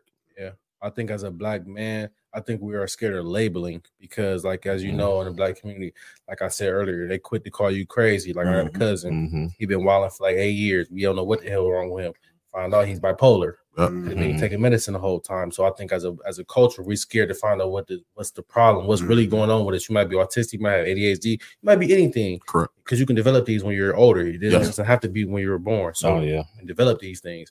So we're scared of getting that label because we don't want to be that crazy family member. Oh, this motherfucker autistic. He da da da. You know, and there's nothing wrong with any of these things At all. So it's like we have to understand what these things are because as as a whole, we, we're ignorant to these things. Mhm. So I think that's one of the biggest barriers. Yeah. Now, my question is for you, C. So, why? Because you said there's not a lot of black men rushing to be therapists. Why do you think that is the reason? Uh, it's a low paying job. It's Mhm. a low. It's a low hanging fruit. Um, a lot of times, black men feel like you got to one. I got to be in touch with my emotions to be a therapist. Mhm. Right. I can't be a therapist and be angry because if I'm angry, then you're gonna come to me and be like, mm, "I'm cool." Mhm. Right. So you got to be able to check yourself first. You got to be able to hold yourself accountable at times. Um, and sometimes I think going into being a therapist, it's a process. You got to go to a four year degree. You got to take a licensing test. Um, if you want to be a master, got another two years. So there's a long process. I'm not saying it's easy, Mhm. and I feel like sometimes as men, we like, who want me to do six years or something, Yeah. right? Um, and then then now I got to do the rest of my life with talking to people. Mhm. I'm cool. Um, Yeah. But I feel like it also goes into like it's very similar to education, right? Where it's like there's not a lot of black male teachers because it's like you want me to do all this to deal with somebody else's kids. Yeah. Um, know I um, so I think there's some barriers even to, and it's not representation in classrooms, yeah. right? I didn't meet my, I met my first black male social worker my senior year, my undergrad, my graduate degree. I met none. Mm, I was the only black male in the room in my master's program. wow. Crazy. So it was two, over 250 students, and I was the only black man in the room. Wow. Um, and then I ended up meeting another black male towards the end of my master's degree, but he was in his 50s. So it's like I didn't, I haven't met many that are my age or younger. Mm, Um, or even if a counselor, um, therapists or counselors, I don't meet many. Um, but I think a lot of it is be- it's the the length, it's the pay, it's the I gotta talk about emotions all the time, I gotta process stuff. But I think there's this big myth on being a therapist is sometimes you don't gotta talk about feelings in therapy yeah. right? Every time somebody come to me, I'm like, we don't got to talk about feelings and emotions. Sometimes they get tiresome for me. I don't want to hear your emotions and feelings all the time. Um, I want to hear the T too. Like I want to know what's going on in your life, bro. Yeah. um, but I also think it's it, it, it's hard to be a male in a female dominated field as well, Mhm. right? Because you stand out like a thumb. Um, I, I get a lot more information than a lot of my female counterparts, Mm. right? I can do an assessment with someone or talk to someone and get away, and where they be like, "Well, how come you got all that stuff?" And I didn't get it. And I'd be like, "I'm just a rarity, right? I'm the unicorn, so of course I'm going to be more comfortable." Right. Um, so I think that's the other thing. Yeah, yeah. I was going to ask you, that, but you kind of hit it on the head. So I was going to ask you that. Yeah. Man, wow. Well, you know, shout out to um, you know, therapists. You know, you guys help make the world go around just like teachers. Um, and so I feel like with me, without my therapist that I've had, I don't think I would even be where I am today.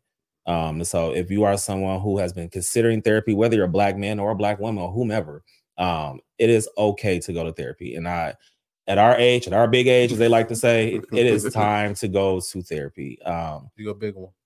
Yeah, do your big one. Rip you out the I'm telling you, you go to therapy, boy, you're gonna be ripped out the plastic. Brand new sure. Every time I leave therapy, Sure. I'm like, rip me out the plastic. I am brand new.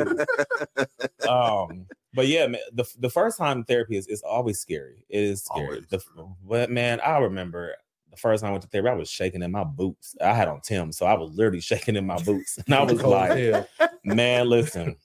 And I just remember because I'd never been to therapy before. So Mm-hmm. it was just the first thing I was nervous about was is it a safe space? That was the first thing. And so I was like, oh, HIPAA, that's great. Um, and then the second thing was just like, I think what was a good thing, but also like, I wouldn't say a bad thing. It was just, I knew my therapist personally. Mhm. So it was like, you better not be going home and talking to your husband about my shit. you know what I'm saying?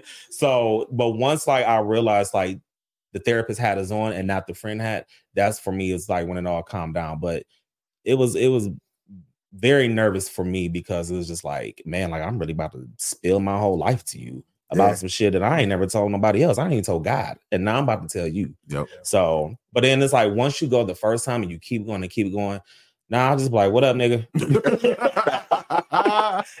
What's good? yeah. What up? So yeah, yeah. And I'm not gonna lie, when I went in, I was so busy looking at it on movies. So I'm like, well, do I sit? Do I lay? Like, you got like, what do I do? So Yeah. yeah, yeah. Yeah. I, I was love- like, do I put my feet on your couch? Right. Like, do I? I love asking people like towards the end of the first session, like, how did you feel when you walked in the room? Mhm. Because that question for I feel like just kind of relieves the anxiety of it all. Like, Mhm. let's talk about some stuff. Okay, how did you feel when you first walked in the room? They were like, man, I was nervous. Uh, I really didn't want to come today, and I said you showed up.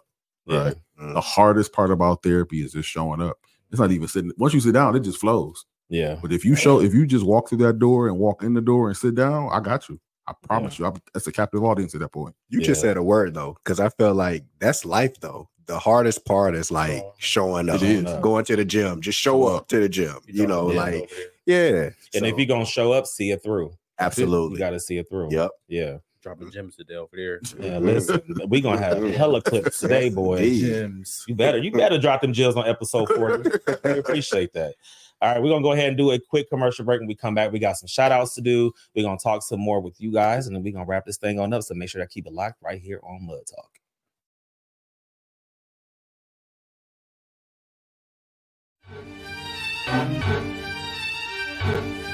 Thank you. Thank you.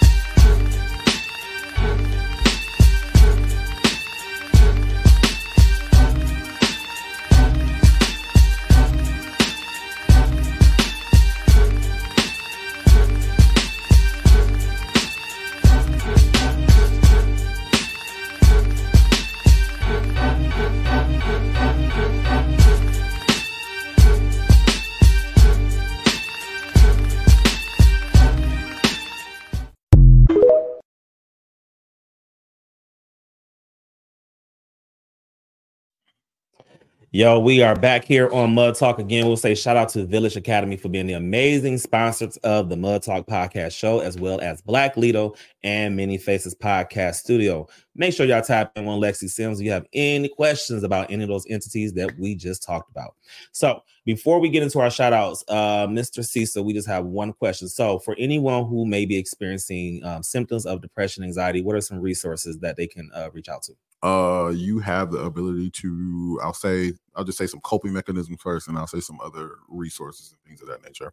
Um so move your body. Um that's the first thing. Move your body. If it's 10 minutes 5 minutes 15 minutes move your body. Um if you really feel overwhelmed hop in a cold shower. Um cold showers help. Mhm. um if you want to ground yourself there's grounding techniques. There's breathing techniques called box breathing. Hold your breathe in for a second. Hold your breath um, there's so many different mechanisms or toolbox tools in your toolbox to to help you in those anxiety and depressed moments. But moving your body, not laying in the bed all day. Um, if you are in a depressed episode, I will say making your bed maybe your only accomplishment for the day. So make your bed. Mhm. Um, and sometimes if that's all you do all day, at least you've accomplished one thing.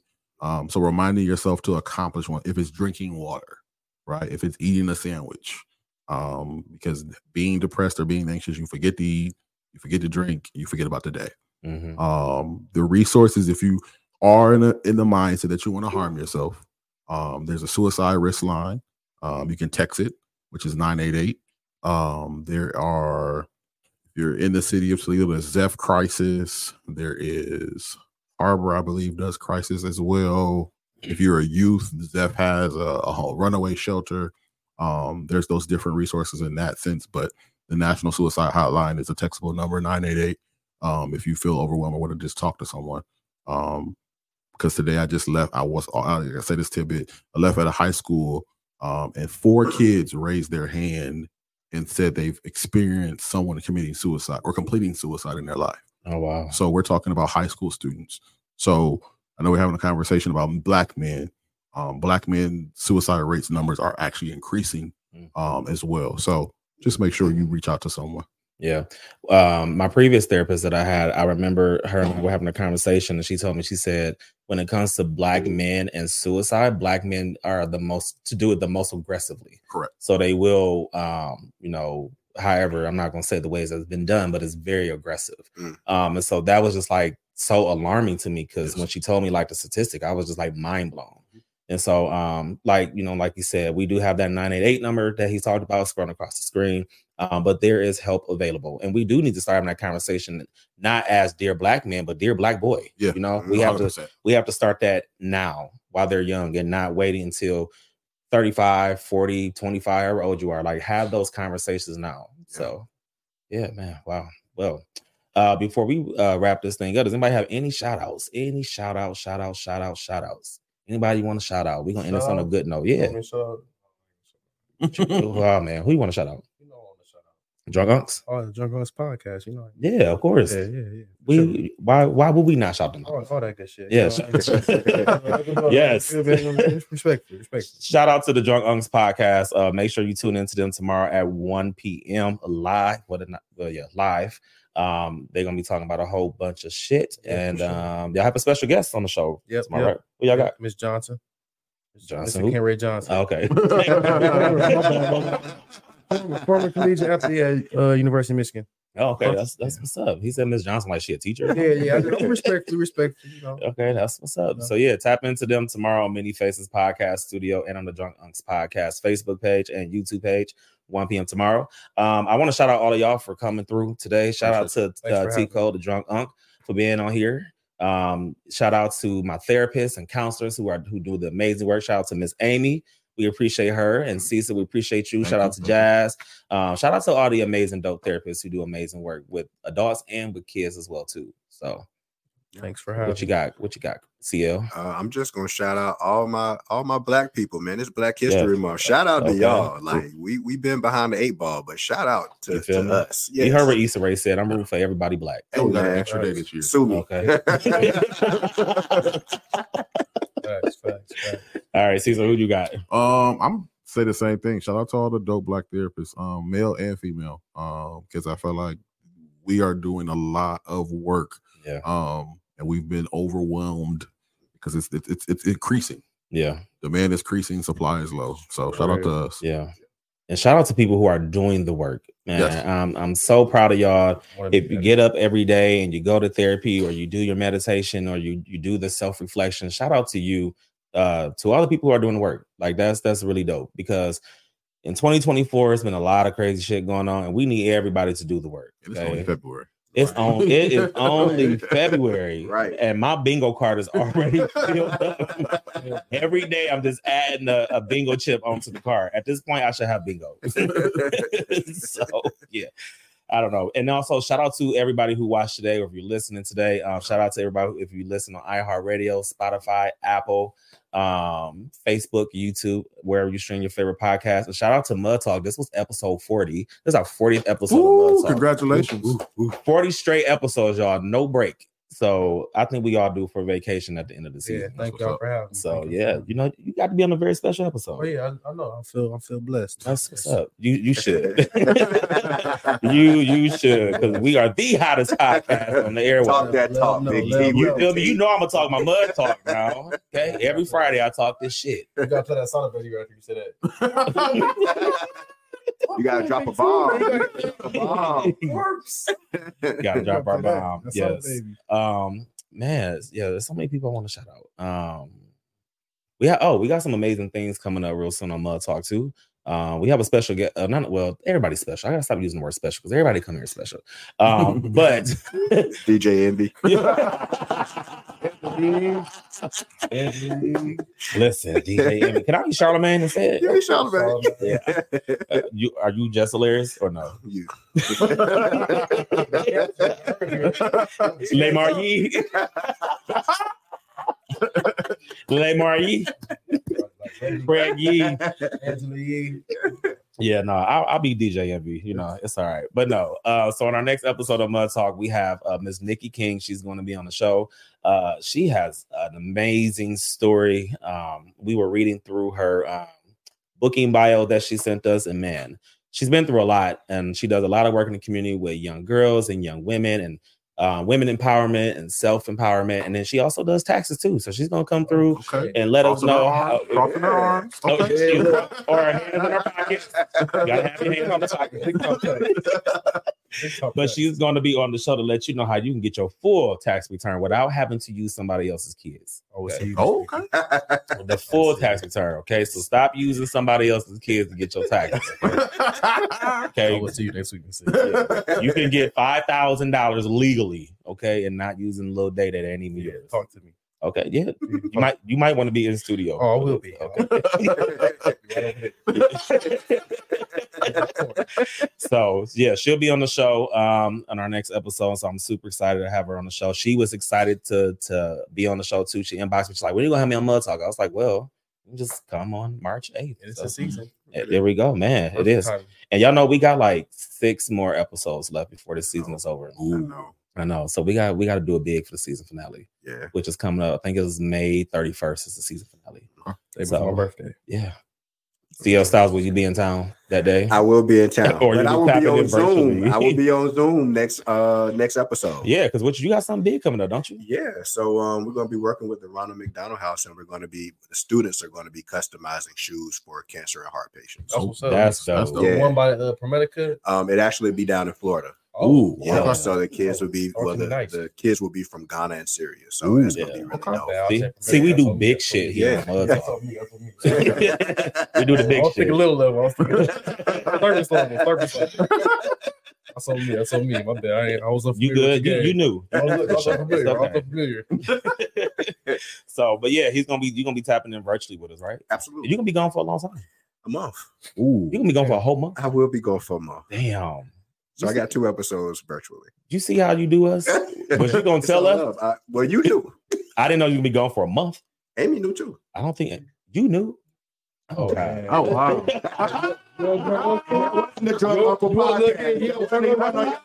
The Drunk Yo, Uncle you wanna look Podcast. at- You don't even run on your- Yeah, yeah. Was it at the office? Uh-huh. No. Yeah. Okay. On- Yeah, that makes sense. On blast radio, clearly Yeah. they, they put you on blast. You feel me? I Yeah, thought it was mud yeah. talk. Literally. On blast. Jesus. No, mud talk does not mean drag me through mud. Shit. Well, that's but I know that's that's for a good cause. So Yeah. we'll prove your PTO time. Thank you, man. Appreciate that, We man. got you. Thank you. taking his PTO. Yeah, He take his foot down. We need it. We need to do that. Yeah, I feel it. I love that for you. Yes. He put his foot down. Well, so when you tap in virtually, you're gonna show us some of the good scenes. Like, can you show us some water? Absolutely. The beach. What, what y'all want to see? Well, what part of Florida you gonna be in? Jacksonville. Oh, hell. Oh, you gonna be in the hood. Duval. Yeah. Yeah. Hey. Well, T-Pain. I don't know if we'll be seeing much. Don't you do that. Don't you do that. Oh man, shout out to all the people that listen to us in Jacksonville. If you're still listening now, Right. no, shout out to Jacksonville though. Yeah. Well, I mean, you can show us something. I got you. They got y'all got beaches down there. I'm I've never been to He Jacksonville. definitely tried to. He played. He, what they say, played in your face. We have five actually. We have five beaches actually. Really? We You, do. you from there? Yeah, I am. Okay, I'm about to say because you said we. I was like, Yeah, we got five beaches down there. Five. Five. Hmm, so Yeah. what? It is. That's never been to. Jacksonville. Never been. You got to come. I've been in Tampa. I've been Yeah. everywhere but Jacksonville. See, because Tia have you thinking that we don't have nothing down there. Come. you come too. April first through the fifth. You come too. I have never heard anybody saying, you know what, I'm about to go to Yeah, Jacksonville. it's reason why I've been to Jacksonville. I live with Jacksonville. Outside of the Jacksonville Jaguars. Yeah, yeah. I have Shout out to the never shout out to the Jags, yeah, Yeah. but I've never heard anybody say, you know what, I'm about to go to Jacksonville. Ever. That's that's you got to be intentional. Clearly. Yeah, Yeah, that gotta yeah. be Okay. like You you have a mission. It's a You're mission. Going down Okay. there. Okay. I, I feel that. Yeah. That's mad respect. Like going to East Toledo. Oh, They're not going like that. Not going like East Toledo. Yeah. You Florida, then. Yeah. I mean, well, the East Side. I mean, they got mommy day, Oh, so it's kind of the same thing. You got to be intentional. You gotta be intentional. if you are on the East Side, you have intentions. You you better have So if intentions. you go to Jacksonville, you got some intentions. Well, huh? Please don't make me get nasty on your podcast. Oh, man, you say that for drunk unks tomorrow because you are ready, as they like to say on drunk unks, pushing agendas. so we are not pushing any agendas here on Mud Talk Podcast. Besides Oh, the fact that Jacksonville has five beaches. We got five Crazy. beaches. Five beaches. That is Yeah. amazing. Are they clean? And and and and just Did you Just- get- just did you a hear what fun he just fact. said? Are they clean? very clean. Okay. Yeah. Okay. Very clean. And just a fun fact: Jacksonville, landmass wise, is the largest city in the United States of America. How far is so that y'all look Orlando? that up. Probably about two and a half hours. That's too damn far. Yeah, That's Yeah. too far. about three hours. Excuse me, about three Yeah, hours. so what's the closest major city to y'all? um, Nothing. I mean, well, you got Jacksonville, but you know, I'm- we, we I'm got we got. Orlando, Tampa. You know, So is Jacksonville like the country? no, Oh, okay. it's the city. Like niggas. So like, Like y'all just have to come down. Okay. Y'all be pleasantly surprised. That's Duval County, right? That's yeah. Duval County. That's- Duval. Don't that be on first 48? Yeah. Oh. I don't know about all that, Greg. CL Styles, I may not be coming. Sure. Virtual sounds real good. In the hotel, please. Preferably. That's. Daytime. Excellent. Top floor. Before nine. They don't mean to Duval. They don't Uh, mean it. No, shout out to Jacksonville, y'all. Yeah. We love y'all. We just talking shit. We appreciate it. So, anybody else want any shout outs before we wrap this thing on up? Any No. shout outs, shout outs. Well, we want to shout out uh Cecil for coming through. We appreciate you. Shout out you, to T you. Cole for Drunk Unks podcast for coming through. We appreciate y'all. Like we said, tap into Drunk Unks tomorrow. 1 p.m. on Many Faces Podcast Studio and on the official Drunk Unks uh, podcast Facebook and YouTube page. We'll be back here on March 8th with Nikki King. Hopefully, she won't be folding her arms while she's here. I'll be here too, Miss Nikki. yes, get your taxes in order. And um, yeah, man. And shout out to uh Shay Renee and to Red and to Miss Amy, uh, who, you know, obviously they weren't here today because we were doing Dear Black Men. Um, so you know, we're rooting for everybody black. So Absolutely. there's that. So with that being said, I'm Big T. I'm CL Styles. And you've officially tuned in to the hottest podcast that brings you the latest in music, news, and fashion and keeps your ears to the streets. While you grind, While you grind and shine. it's my second episode. you don't need you to get that. together. All right, y'all. We'll see y'all next time. All right, peace. I can't